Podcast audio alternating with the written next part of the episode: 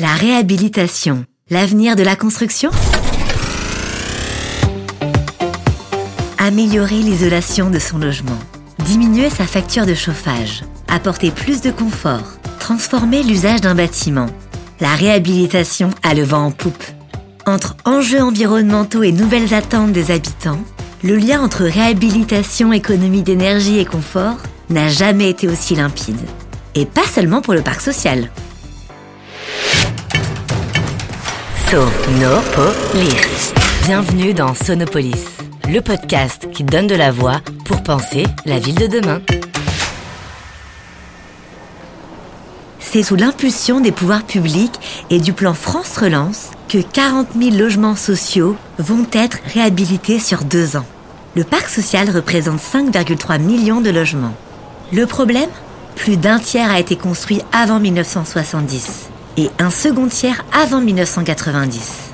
En poursuivant la réhabilitation de leur parc, les bailleurs sociaux vont à la fois répondre aux enjeux environnementaux actuels et futurs, mais aussi remettre en adéquation ces habitations avec la demande, les ménages qui les occupent, leurs revenus modestes et les modes de vie qui ont considérablement évolué au cours des dernières décennies. Depuis quelques années, les acteurs du bâtiment et de la construction en sont conscients. La réhabilitation n'est plus un luxe, elle est une nécessité. Et grâce à elle, les possibilités d'améliorer la performance énergétique sont multiples. C'est désormais aussi le rôle du promoteur et du constructeur de s'engager sur la consommation réelle du bâtiment, de proposer un service de maintenance et de sensibiliser les futurs résidents aux bonnes pratiques énergétiques. Vous vous dites sans doute que le métier de constructeur réserve bien des surprises. Et vous n'avez encore rien vu. Bouygues Bâtiment France-Europe s'est par exemple lancé dans le challenge technique d'industrialiser la rénovation énergétique des logements. Le chantier de rénovation des 32 logements à Angers est l'occasion de développer, de tester un pilote et d'enclencher la démarche de massification.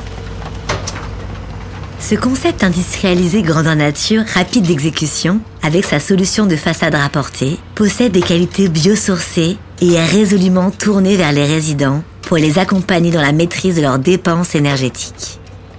Ce projet pilote s'inscrit dans une offre plus globale, appelée Bisprong. En réponse au défi Energy Sprong, Bouygues Construction propose des rénovations zéro énergie garantie. Dans un autre esprit, un second chantier est celui qui a vu le jour au cœur du quartier parisien de Belleville. Ici, Bouygues Bâtiment Île-de-France a entrepris le projet de rénovation énergétique de l'imposante résidence de CDC Habitat. Avec une réhabilitation et une surélévation, les équipes ont apporté une réponse claire aux objectifs environnementaux. Diminution des émissions de gaz à effet de serre, optimisation du bilan carbone du programme travaux, amélioration du confort thermique et acoustique, et conduite d'un chantier vert en milieu occupé. Quel que soit le secteur, la réhabilitation a l'avantage indéniable de donner un nouveau sens à ce qui existe déjà, en améliorant, en modernisant une construction pour permettre sa réutilisation ou tout simplement en transformant son usage. Dans les deux cas, associer un principe d'économie circulaire, de réemploi des matériaux, à une gestion des déchets efficaces et à une sélection de produits écologiques, voire de seconde vie, la réhabilitation pourrait bien dans les années à venir faire la différence.